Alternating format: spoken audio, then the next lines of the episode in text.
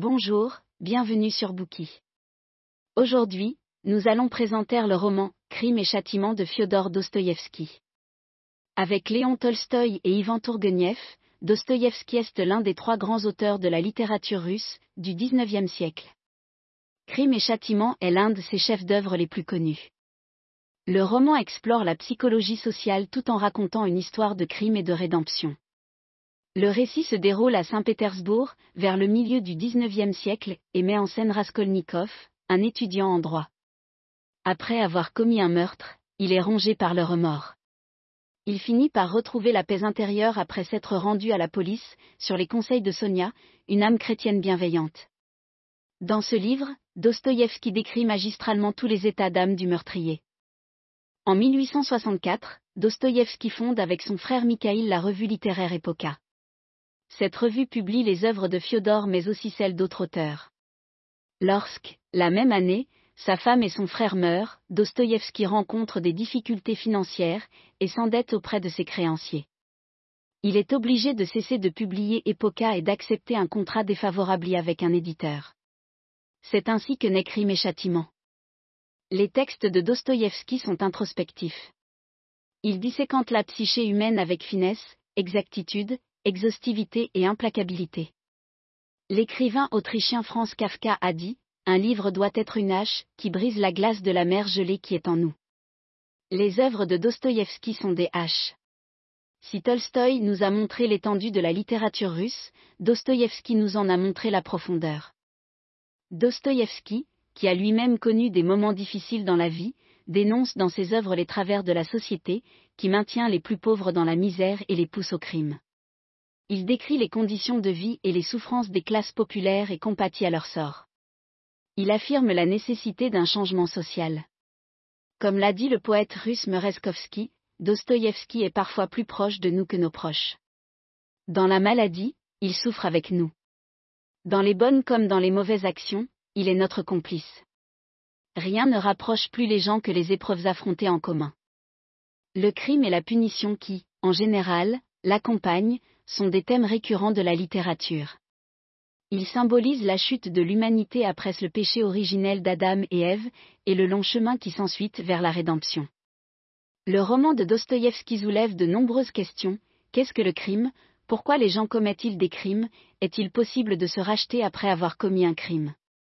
En marge de son manuscrit, Dostoïevski écrit que son objectif est d'exposer ces dilemmes. A-t-il réussi à les résoudre? C'est ce que nous allons découvrir ensemble dans ce bouquet. Nous présenterons le roman Crime et Châtiment en trois parties. Dans la première partie, nous résumerons l'histoire. Dans la deuxième partie, nous parlerons des descriptions psychologiques en littérature et verrons comment Dostoïevski les utilise pour brosser le portrait du personnage de Raskolnikov. Enfin, dans la troisième partie, nous nous intéresserons au message religieux et humaniste du roman. Raskolnikov est étudiant en droit à Saint-Pétersbourg. Faute d'argent, il est contraint d'arrêter ses études. Il loue une chambre exiguë et sombre, sous les combles d'un immeuble de cinq étages. Il passe la majeure partie de sa journée seul, à ruminer son malheur dans cette pièce trop petite pour lui. Arrogant et introverti par nature, il est peu disposé à prendre un emploi dégradant et mal payé, pour subvenir à ses besoins. Il survit grâce à une petite somme d'argent que lui envoient sa mère et sa sœur. En proie à des dettes de plus en plus importantes, il met en gage les biens de son défunt père chez une vieille femme nommée Aliona. Égoïste et malhonnête, Aliona lui offre pour ses objets une somme bien inférieure à celle que lui auraient donné les autres prêteurs sur gage, et lui impose en outre un taux d'intérêt exorbitant. Raskolnikov peine à joindre les deux bouts. Une terrible pensée lui vient alors à l'esprit puisque la vieille femme n'apporte que du malheur à la société, il ferait mieux de la tuer et d'utiliser son argent pour financer ses propres études. Aux yeux de Raskolnikov, il y a les gens ordinaires et gens extraordinaires. Les gens ordinaires sont un matériau inférieur qui ne sert qu'à être utilisé. Les individus extraordinaires ont le droit de commettre n'importe quel crime et de transgresser n'importe quelle loi, parce qu'ils sont supérieurs. Raskolnikov pense que beaucoup de grands hommes, tels que Lycurgue, Solon, ou bien encore Napoléon, étaient des criminels. Pour faire avancer la société, ils n'ont pas hésité à sacrifier des personnes ordinaires et à transgresser de lois millénaires considérées comme sacrées. Cependant, si Raskolnikov a l'idée de tuer la vieille femme, il ne croit pas qu'il le fera vraiment. Un jour, il reçoit une lettre de sa mère, Pulchérie. Dans cette lettre, elle lui dit qu'elle a mis ses fonds de retraite en gage pour pouvoir emprunter la somme d'argent qu'elle lui envoie pour ses dépenses courantes. Elle lui apprend également que sa sœur Dounia a travaillé comme gouvernante chez un propriétaire terrien nommé Sidrigailov. Celui-ci lui a à plusieurs reprises fait des avances à Dunia qui a finalement dû quitter son emploi et a perdu son honneur. Svidrigailova reconnut ses erreurs mais le mal était fait. Dounia envisage désormais d'épouser un riche avocat nommé Lougine. En lisant simplement ce que lui dit sa mère dans la lettre, Raskolnikov comprend que Lougine n'aime pas vraiment sa sœur. Comme celle-ci est intelligente, il sait qu'elle doit également en être consciente. Néanmoins, Dounia veut épouser Lougine et sacrifier son bonheur, pour aider son frère à financer ses études. Raskolnikov est profondément ému d'apprendre tous les sacrifices que sa mère et sa sœur font pour lui. Une fois encore, l'idée d'assassiner Aliona lui vient à l'esprit. Il se souvient de ce que lui avait un jour dit un jeune homme à la taverne. Selon ce dernier, Aliona est si cruelle qu'elle abuse de sa sœur cadette qui la traite pourtant avec gentillesse et respect. De l'avis du jeune homme, tuer quelqu'un comme Aliona et utiliser sa fortune pour faire de bonnes actions profiterait à la société, et sortirait beaucoup de gens de la pauvreté. Raskolnikov pense comme lui, et veut mettre son plan criminel à exécution, mais il hésite encore. C'est alors qu'il apprend que la sœur d'Aliona sortira à 19h le lendemain et que la vieille femme sera donc seule à la maison. C'est une occasion unique de tuer Aliona et Raskolnikov frémit d'excitation. L'idée de meurtre n'est désormais plus une simple idée. Le lendemain à 18h, il passe à l'action malgré une préparation insuffisante. Dans un accès de passion, il prend la hache de sa logeuse, la cache sous son manteau, enveloppe un morceau de bois et un morceau de fer pour faire croire qu'il veut mettre en gage des objets, et se dirige vers l'appartement d'Aliona. Une fois chez elle, il lui dit qu'il veut mettre en gage un étui à cigarette. Il lui tend le colis. Elle le prend et tourne le dos à son visiteur pendant qu'elle essaie de dénouer la ficelle. C'est alors que Raskolnikov la frappe à l'arrière de la tête avec la hache et la tue sur le cou. Il va ensuite dans la chambre d'Aliona pour prendre les objets de valeur. Au bout d'un moment, il se rend compte qu'il a oublié de verrouiller la porte de l'appartement. Lisaveta, la sœur d'Aliona, est de retour et se tient au-dessus du corps de la vieille femme. Horrifiée et choquée, elle est incapable de bouger. Raskolnikov ne s'attendait pas à ce qu'elle rentre si tôt. Il comprend alors qu'il n'a pas d'autre choix que de la tuer elle aussi, et c'est ce qu'il fait, avant de regagner rapidement et discrètement sa propre chambre. Il dissimule les preuves puis se met à avoir de la fièvre et à délirer. Le lendemain, il est convoqué au commissariat. Il est terrifié car il pense que son crime a été découvert et que la police sait déjà qu'il en est l'auteur. Cependant, au commissariat, il découvre sa logeuse, qui lui demande de payer le loyer. Raskolnikov est immédiatement rassuré et se sent même un peu euphorique. Alors qu'il s'apprête à partir, il surprend des officiers qui parlent du double meurtre d'Aliona et de Lisaveta. La nervosité le reprend tout d'un coup, au point qu'il s'évanouit. Son comportement inhabituel éveille les soupçons de l'enquêteur Porphyri Petrovitch en charge de cette affaire. Lorsque Raskolnikov reprend ses esprits, il quitte immédiatement le commissariat. Craignant que la police ne vienne bientôt perquisitionner sa chambre, il décide de se débarrasser de toutes les preuves. Il cache tous les objets de valeur d'Aliona sous un rocher, dans une cour qui se trouve loin de son appartement.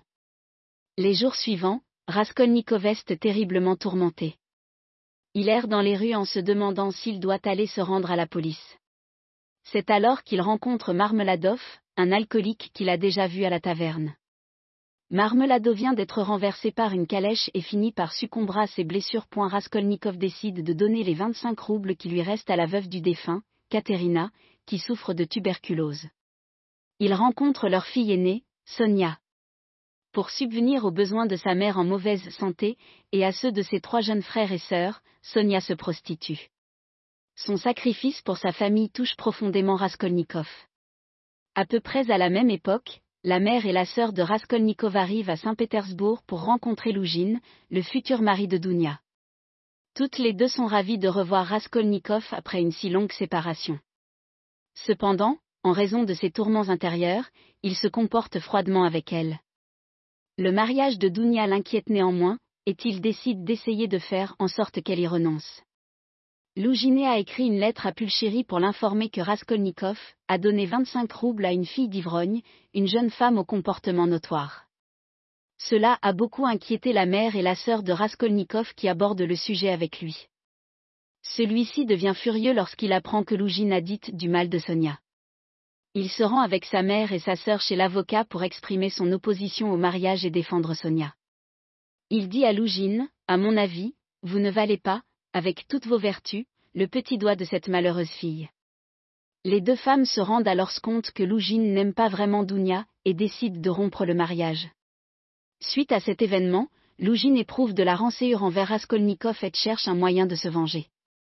Il sait que Raskolnikov est très proche Sonia.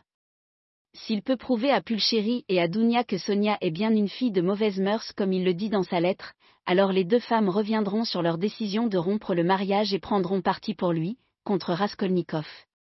Il accuse donc Sonia de lui avoir volé 100 roubles.